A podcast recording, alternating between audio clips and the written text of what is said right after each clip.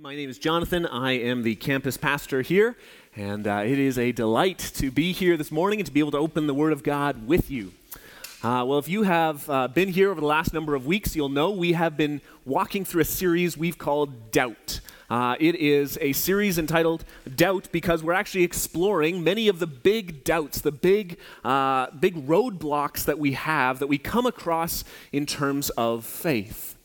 And this morning we are actually taking on one of the bigger ones. In fact, it's probably one of the biggest modern questions that we have about faith, and that is to do with science. How does the Bible and science work together? Doesn't science refute too much of the Bible?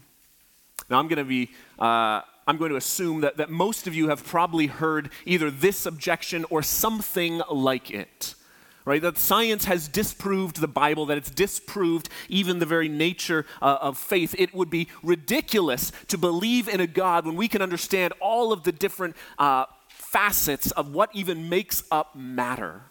Right? We understand uh, all of the different building blocks of things around us. We understand how chemicals react. We understand how weather systems move across. We understand even how cells in our body function together in order to produce all the things that we see around us. How can a reasonable person actually believe in God? Richard Dawkins is a uh, famous atheist. He's a scientist and a very strong opponent of Christianity and, well, religion in general. He wrote a book called The God Delusion, in which he argues that religion is really a, a, a, stop or is a filler for the gaps. It's a religion of gaps, he calls it. He says, in days gone by, people would see all various kinds of natural phenomenon around them. They'd see thunder and lightning and earthquakes, and they would assume that that is the work of some god or gods who's angry and needs to be capitulated. As science begins to shrink those gaps, and as we seem to understand more and more why these things are occurring, Dawkins would argue that science has disproved the very reason for God. That actually we do not need God in our thinking anymore. We have moved beyond that as a society. The theory of evolution has shown us how life began, and it didn't need God. Right? Miracles don't happen. Those were just instances of people who didn't understand what was going on around them. It was a primitive mind trying to comprehend the complexities of life. And so, certainly, science has disproved God. Or, or many people will even say science and faith, even if they don't necessarily disprove one another, they certainly don't go together. Right? They'll use the example of, of someone like Galileo. If you know the story of Galileo back in the 16th, 1600s when he lived, he wrote, a, uh, he wrote a paper in which he argued that actually the earth goes around the sun. Up until that point, everyone was pretty much convinced that no, the sun goes around the earth. And he, he had built new you know, laboratory equipment, new telescopes, all this kind of stuff, and he brought his findings to the church, and the church ended up condemning him as a heretic. And so people look at that kind of an example and they'll say, well, see, there you go. That's exactly it. The Bible and science don't go together. And in fact, really, science should be the winner in that contest. They're opposites. Now, I'm not going to do a history lesson on all what happened to Galileo, but the truth is always more complicated, right? Actually, the first time Galileo brought his research to the church, actually, they, they kind of accepted it. They, they weren't really that concerned about it. Uh, a number of Jesuits even looked into it and actually said, Yeah, I think your findings are accurate. It wasn't until later when, when there were other scientists, people whose jobs depended on this theory, got involved, started leaning on the church. The church had just gone through the Reformation. They were very wary about losing more power, and so they condemned Galileo. But regardless of that, the idea that the Bible and science don't mix has certainly prevailed. That, that to believe in the Bible is somehow an unscientific perspective. You can't possibly hold that. And so this morning we want to understand well, what is a Christian perspective on science? Does science actually refute the Bible? And so this is a large topic, right? This is, this is massive. We could spend hours and hours. And this is going to be a very different kind of sermon than, than what we normally do. Usually we open up a text and we're going to walk line by line, verse by verse through it. This morning we're going to look at, at some of the bigger, broader scopes uh, and framework of what the Bible has to say to us. So if you do have a Bible with you, let me invite you to open to Psalm chapter 19. Psalm 19 is where we're going to be this morning. It'll be on the screen behind me as well. Now, if you're familiar with the book of Psalms, you'll know this isn't a science textbook, right? This isn't a scientific textbook. Actually, it's a book of poetry and songs, right? And so we need to read it in that lens that this is a poetic account, and yet actually it has a lot to teach us about how Christians relate to the natural world and to science in general. So we're going to use this as our framework to deal with this subject. So follow along with me in your Bible. Psalm chapter 19 starting in verse 1. This is written to the choir master, a psalm of David. The heavens declare the glory of God, and the sky above proclaims his handiwork. Day to day pours out speech, and night to night reveals knowledge. There is no speech, nor are there words whose voice is not heard. Their voice goes out throughout all the earth, and their words to the end of the world. In them he has set a tent for the sun, which comes out like a bridegroom leaving his chamber, like a strong man runs its course with joy. Its rising is from the end of the heavens, and its circuit to the end of them, and there is nothing hidden from its heat. The law of the Lord is perfect, reviving the soul. The testimony of the Lord is sure, making wise the simple. The precepts of the Lord are right, rejoicing the heart. The commandment of the Lord is pure, enlightening the eyes. The fear of the Lord is clean, enduring forever. The rules of the Lord are true and righteous altogether. More to be desired are they than gold, even much fine gold, sweeter also than honey and drippings of the honeycomb. Moreover, by them is your servant warned. In keeping them, there is great reward. Who can discern his errors? Declare me innocent from hidden faults. Who keep back your servant also from presumptuous sins, and let them not have dominion over me. Then I shall be blameless and innocent of great transgression. Let the words of my mouth and the meditation of my heart be acceptable in your sight, O Lord, my rock and my redeemer. That's as far as we're going to read this morning. But as we work through this topic, I, I want us to, to, use this text as a bit of a, a guide for us in how to deal with this topic of science and the Bible right? I'm, I'm sure you, you, can probably notice, even as we read through that, that this text is broken up really into two halves, right? Verses 1 to 6 seems to be all about the, the natural world, God revealing himself through what is around us. The second half is all about actually the Word of God, the, the Bible that we have, how God has revealed himself in our Bibles. And so we're going to spend most of our time looking at the first part, right? That's, that's what the topic for this morning is. We're going to deal with science. And so I want us, first of all, to have an understanding how does the Bible view science? Right? What is a biblical understanding of that? And then I want us to deal with some of these seeming conflicts that exist.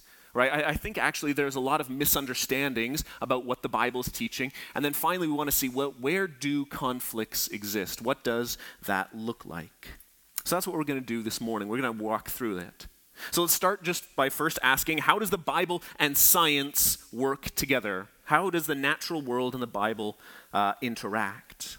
Well, according to our text, verse 1 the heavens declare the glory of God, and the sky above proclaims his handiwork.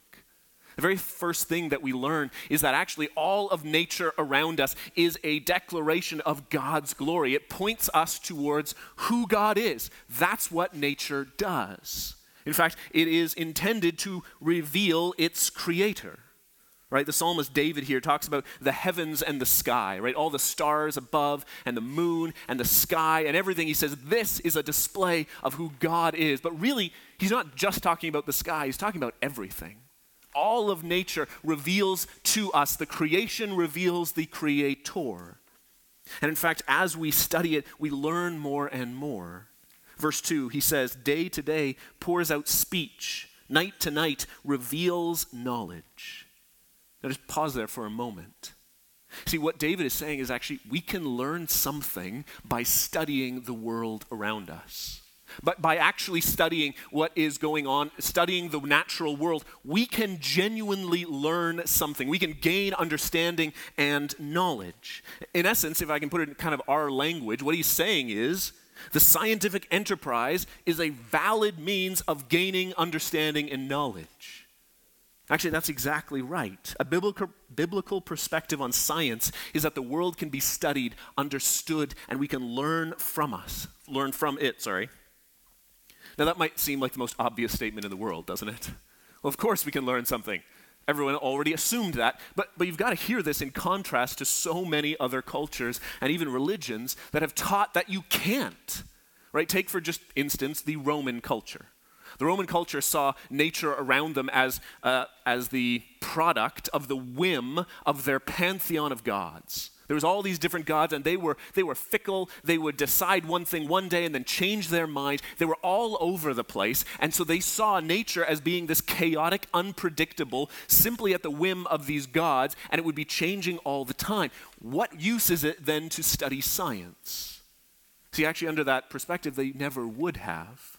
It's a very biblical perspective to say, actually, God created the world in such a way that it is consistent, that it is reliable, that it is observable, that it is repeatable, that we can actually genuinely learn something as we study what God has created. So, right at the outset, can we just say the Bible doesn't have a problem with science?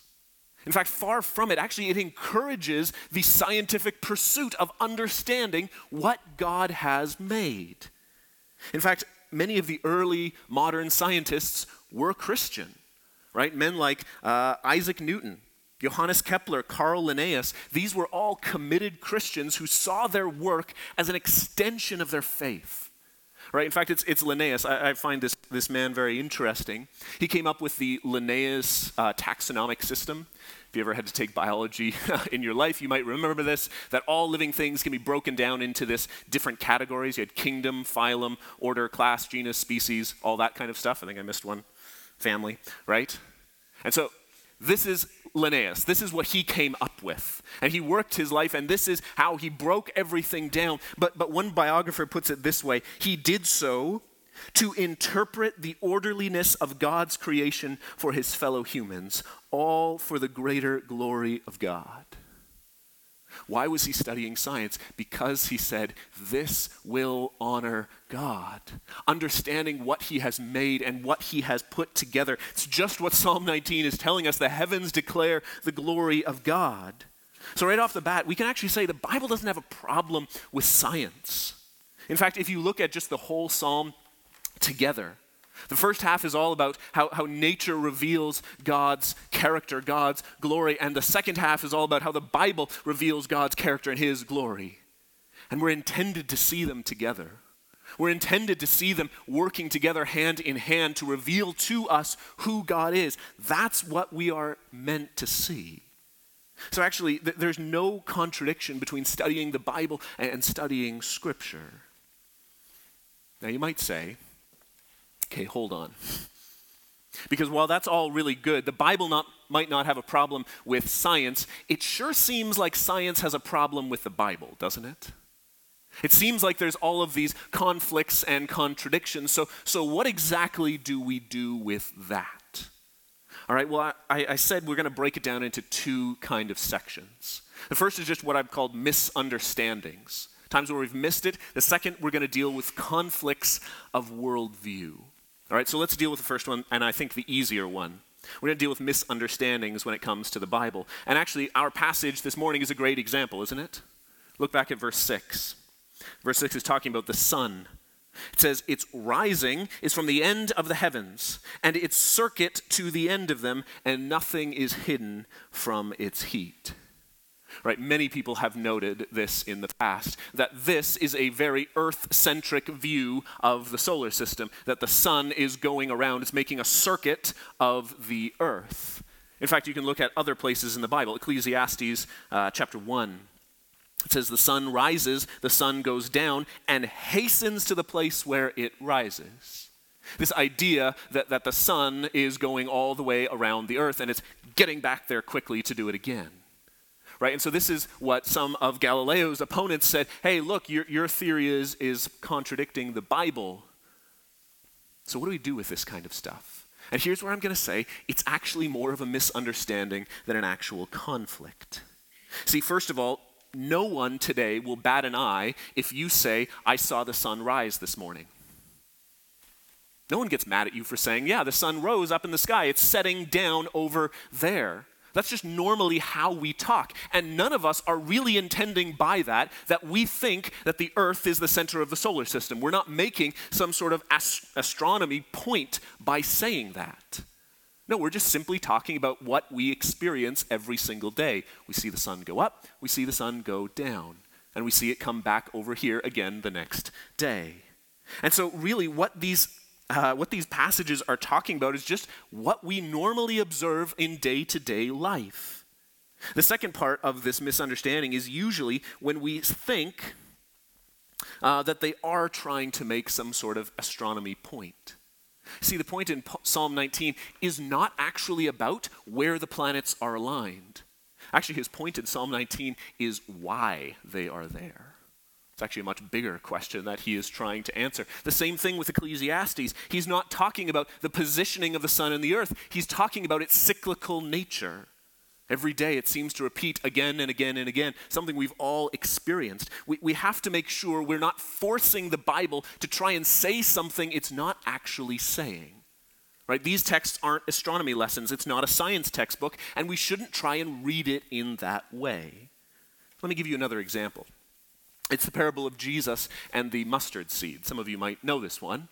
It's from Mark chapter 4. This is what it says Jesus is talking about the kingdom of God. He says, It is like a grain of mustard seed, which, when sown on the ground, is the smallest of all the seeds on earth. Yet when it grows up and becomes larger than all the garden plants and puts out large branches, so that the birds of the air can make nests in its shade. Now, people have criticized this, this parable all over the place because we now know that the mustard seed isn't the smallest seed on earth, right? It's not. There's all kinds of smaller seeds. In the rainforest, they have dust particle seeds, right? They were far smaller. But again, here we have to see is that what Jesus is actually talking about? Is he teaching them about mustard? The answer is no. He's teaching them about the kingdom of God. And in fact, he's using what we would call exaggeration for effect. Why? Well, because the mustard seed we now know isn't the smallest, though it certainly was in the common Jewish sort of garden. That was the smallest seed they used. But we also know that the mustard seed doesn't grow up into a big tree, it's kind of a bush, right? It's kind of this, this roaming, kind of bush like thing. And so no one would say, oh, what Jesus is describing is scientific accuracy. No, he's talking, he's giving this example from the smallest to the greatest. That is what the kingdom of God is going to look like. From, from humble beginnings, it shall spread and cover the earth. That's the point Jesus is making. It's not about mustard. And so we need to genuinely understand that. We're not trying to make the Bible say something, it's not actually trying to communicate to us. So, from, from a very theological side, we would say the Bible is inerrant, but our understanding isn't. Right? We can make mistakes, we can have misunderstandings. And so we need to be clear about what the Bible is teaching and what it's not. We shouldn't try and force it to say something it's not trying to say. Right? And so I think actually a lot of so called conflicts are just misunderstandings. Sometimes we get ourselves all bent out of shape over a misunderstanding. Okay, so that's the simple stuff. It's the easy stuff. It's not always simple, actually, it's, but it's easier than at least the other. Because the truth is, if you've been listening, maybe you haven't, you've probably been wondering about something else than mustard seeds. You've probably had in mind the theory of evolution. In fact, this is really where most of the conflict comes nowadays. It's over this origin of life right? Evolution teaches that all of life came about through random mutations, along with natural selection, other factors to choose only traits and adaptations that are advantageous, allow an animal to survive, pass along their genes, and through this, all of life has emerged. And there was no need for God in any of it. So, so what do we say about this? Because this is really where most of this question comes from, I would wager. So let's first of all be clear. The Bible teaches that God created the world and everything in it. There is anything that flies so much in the face of evolutionary theory, it's that simple sentence that God has actually created everything. Psalm uh, 19, verse 1 says, The sky proclaims his handiwork. It's, it's his workmanship that, that, uh, that David is looking at. And it is this world that is a product of the divine creator. Romans chapter 1 writes this it says, For what can be known about God is plain to them, because God has shown it to them. For his invisible attributes, namely his eternal power and divine nature, have been clearly perceived since the creation of the world in the things that have been made. So they are without excuse. See, what Romans is saying here is it's saying that actually God's power, his existence, is seen in creation in the world around us, we see evidence for a creator. And yet, here's the problem. If you were to ask most scientists, is that the case, they would answer quite easily, no. I don't see that at all. And so, how is that the case? How can the Bible say that nature reveals God? And here's where I'm going to say the issue at stake is not actually an issue of science, but of worldview. The conflict is a conflict of our world views. It's the way that we see the world working, it's the assumptions we bring to the evidence. Right? It's, it's the things that we say, we have declared these things possible and these things not possible. Right? So let me give you a bit of an example, th- sort of a thought experiment. Imagine you, you leave here and you go outside to your car and you find that your window has been smashed. There's glass everywhere, it's all over the place, and you even notice that the glove compartment is open. Okay? You're, you're approaching this scene. What are you going to conclude? Well, you're probably going to think, someone broke into my car. But is that the only possible explanation? Well, actually, probably not. You could probably, if you want to think about it, come up with a whole bunch of different explanations for how that scene could have come about, right? It might have been a child in the park, and they threw a rock, and it smashed the window and even bounced, and it knocked open the glove compartment. Okay, maybe that could have happened. Maybe it was someone walking along, they actually tripped, they're holding something heavy, it smashes the glass, and they actually reach in to try and figure out whose car this is. So they open up the glove compartment. Right? There's lots of different ideas about what could have happened. But I'm going to guess that, that none of you as you thought about that, came to the conclusion you know what? It might have been aliens, right? No, of course not. But that's exactly it. Why, why is that not the case? Well, well, because we've said, well, aliens aren't real. That would be impossible. See, that is a worldview that we have. I'm not saying it's a wrong one. I'm not saying it's a bad thing. I'm saying that is our worldview that we have, that we have brought to the evidence, and we have said, this could not happen. And the thing is, that is true when we approach, you know, a broken window by our car. It's also true when it comes to science. We all bring assumptions with us to the evidence. We all have presuppositions, things we have assumed beforehand into this uh, as we are looking at the evidence. And see, here is the thing. I think evolution is often a result of a naturalistic assumption that there could be no God. And so all that flows out of it is from that assumption. Right? For, for here, it's, it's helpful to think about what science is and what it's not. Right? Science is a system of observation. It's how we kind of look at the world, how we can pick out different things. It's a system of uh, observation of the natural world. The scientific method is this means by which we control, repeat, test one variable, observe what happens under different circumstances. It is observation, it's looking at the evidence. It isn't, however, making an explanation of that of those pieces of evidence. That's what a scientist does. See, science helps us actually look at these things, but it's the job of the scientist to interpret the data and come to a conclusion. And here is where a worldview comes into play. We often think about scientists being completely unbiased, totally neutral, but the truth is, none of us are. We all bring assumptions to the evidence. And so I'm going to say actually, the biggest conflict the Bible has with science isn't with science. It's with this naturalistic worldview that, that uh, the physical world is all that there is or could be. It's a set of assumptions that often gets brought to the evidence. So let me give you another example.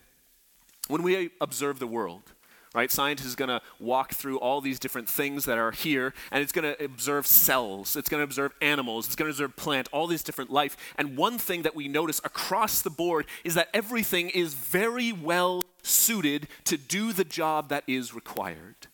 Muscle cells contract, skin cells provide protection, nerve cells conduct electrical charge, and on and on it goes. And as soon as any one of those things gets out of whack, we usually have sickness, if not death. In fact, that, that observation is just simply uh, seen across the board. It looks as if it has been designed for a purpose. Listen to, again, Richard Dawkins, famous atheist. He says, Yet the living results of natural selection overwhelmingly impress us with the appearance of design, as if by a master watchmaker, impress us with the illusion of design and planning. Now, again, Dawkins is an atheist. He is a firm believer in evolution, and yet he is not shying away from the fact that when we see something, the evidence says that looks designed.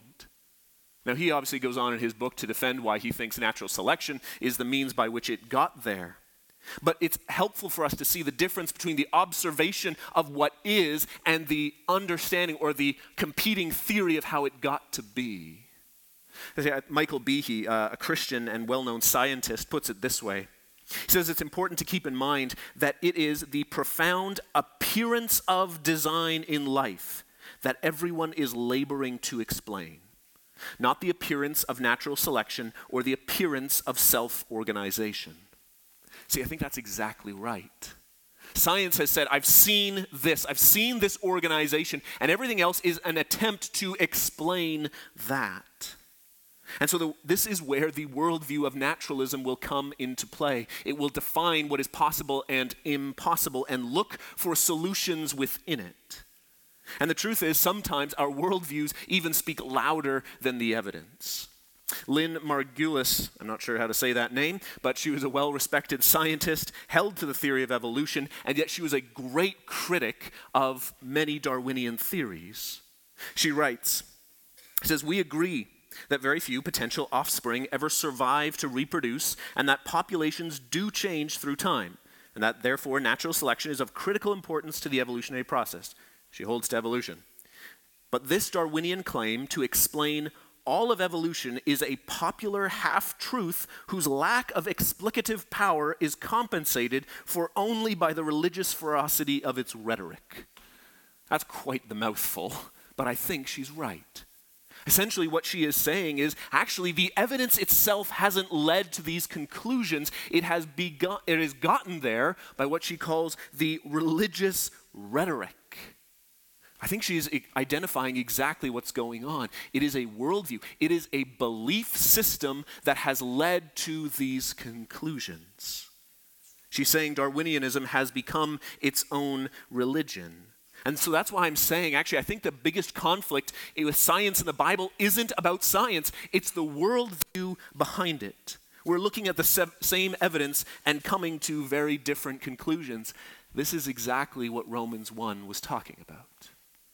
In fact, this is exactly what Romans 1 is saying is that we have seen this evidence. God has made it manifest and clear, and yet we have ignored it. We've chosen not to see it. So then you might ask, well, okay, what is this evidence of design that you are talking about? And I think we can point to a lot of different things, and far more uh, intelligent people than me have, have gone through this, but let me give just a few. First of all, I think it's what we've already noticed that is the appearance of design. That things are actually well suited for their role, for their task. And I think if you were to come across some kind of machine, you would immediately say, well, who made this? Right? It doesn't seem to be the product of random chance. It seems more likely to be the product of design. Another evidence that we might point to would be the fact that the universe actually has a beginning point. Right? Most scientists agree that actually the solar system as we know it is expanding. The universe is expanding very slowly. But what that means also is that at some point in the past, it was not so. It was actually down to a single point, and then from there, everything exploded, right? Usually called the Big Bang. But actually, what they're saying is that everything had a beginning. And I'm going to say, actually, from a naturalistic perspective, that causes a lot of problems. Because science depends on this idea that for every effect that you see, there is a cause behind it right? Things don't just spontaneously happen, and yet you get a problem when you get back to the very beginning, that very first effect. What was the cause? I think it's actually, from a naturalistic perspective, you have to come up with the most unnatural solution.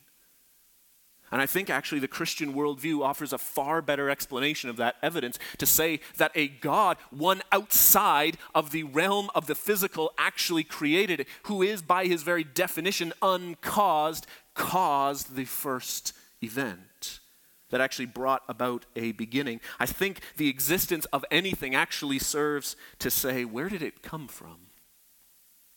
From biblical, biblical perspective, God is that one right? He created all things. We could also look to things like the fine tuning of the universe. You may have heard this before, but there are all matter of forces throughout our world and throughout our universe, right? Gravity would be one of them, right? I hope we're all familiar with gravity. It keeps us down, right? But it actually it works all throughout the universe, and in fact, it keeps what the, keeps the Earth rotating around the sun, and gravitational forces keep things in line. What we might not realize is how very specific that force is. In fact, if that gravitational force were just a little bit more, actually everything would collapse in on itself. If it was a little bit less, everything would float away into nothingness. Actually, the gravitational force is exactly where it needs to be to allow anything to flourish. You could say the same thing with strong or weak nuclear forces, things that actually keep electrons and neutrons all bound together right? If those forces were just a little bit less or a little bit more, everything's either collapsing or it's spreading apart, and life as we have it could not happen. The universe itself is fine, fine-tuned to allow life. I think another example we could go to is irreducible complexity. That is actually that there are parts of ourselves, parts of our bodies even, that are uh, very, very complex, but actually are very simple at the same time.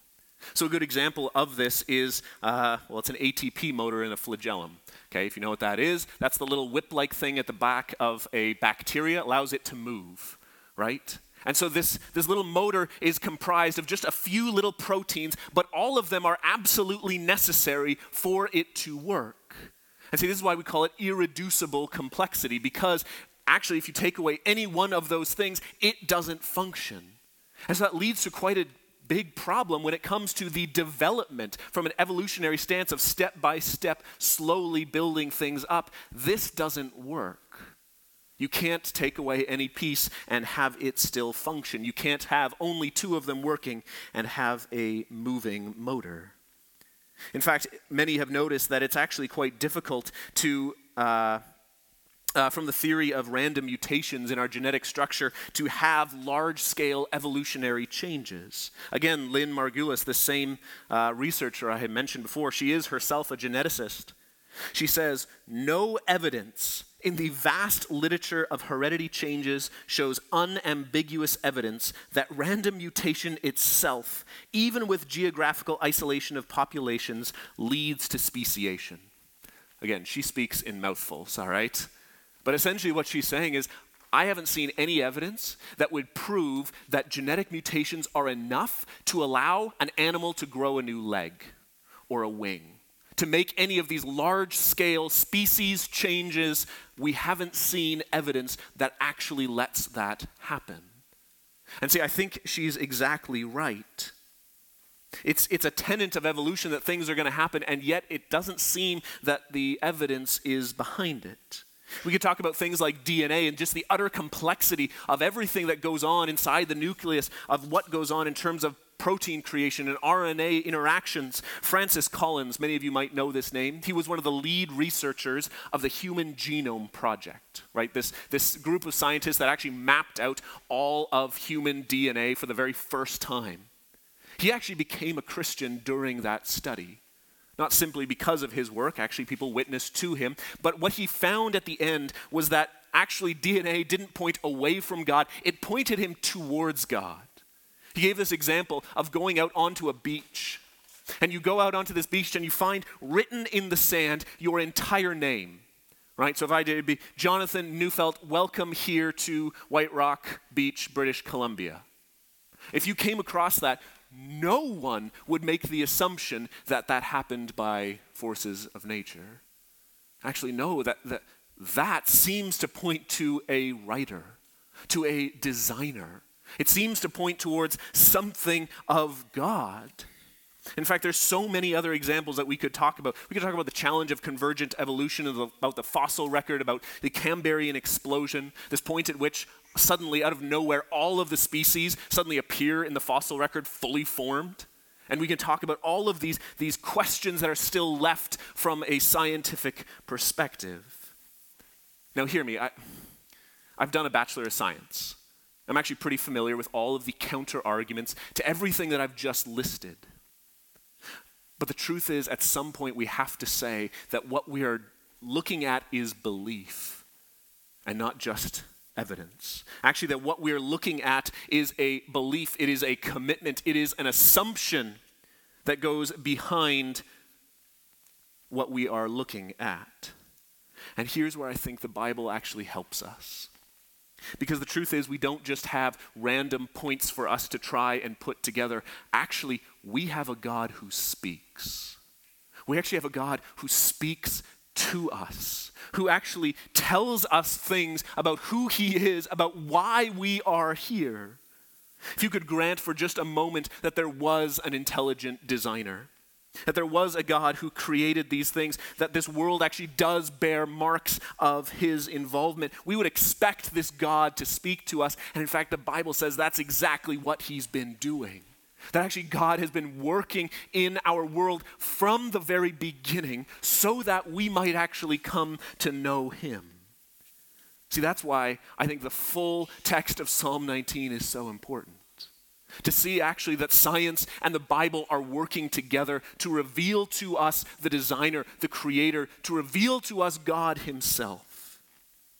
David writes that the law is perfect, it is sure, it makes wise, it rejoices the heart. God's word teaches us. Verse 12, he writes, Who can discern his errors? Actually, that's the purpose. The Bible can help us clarify our worldview. And when things get out of line, the Word of God actually can help us clarify what is right. Verse 13, he says, Keep back your servant also from presumptuous sins. Let them not have dominion over me. See, God's word is meant to reveal something about who He is, and in fact, it's meant to reveal how we can come to know Him. God wrote the Bible, God spoke to us so that we could actually come to know Him. And in fact, if you continue on in the storyline of the Bible, you find actually that God didn't just speak, He actually came to us that Jesus himself came. God himself, the Creator, enters his creation so that we might know him. And Jesus comes and he begins to put on display his power. Right? He heals the sick. He walks on water. He calms the storm. He raises a dead man back to life. But this wasn't just simply so that he could show off all the things that he could do, it's so that we might actually believe his word. And he came actually to die and rise again. He came to deal with the sins that were getting in the way of us knowing him. He came to pay the price for our sins so that we could ultimately come to know him, that we might worship him as God. See, this is where Psalm 19 ends for us. The very last verse says this Let the words of my mouth and the meditation of my heart be acceptable in your sight, O Lord, my, uh, o Lord, my rock and my redeemer. See, David ends this psalm in praise and worship. He's ending it looking more to know God and worship Him. So here's the question What is the Christian response to science? It's worship.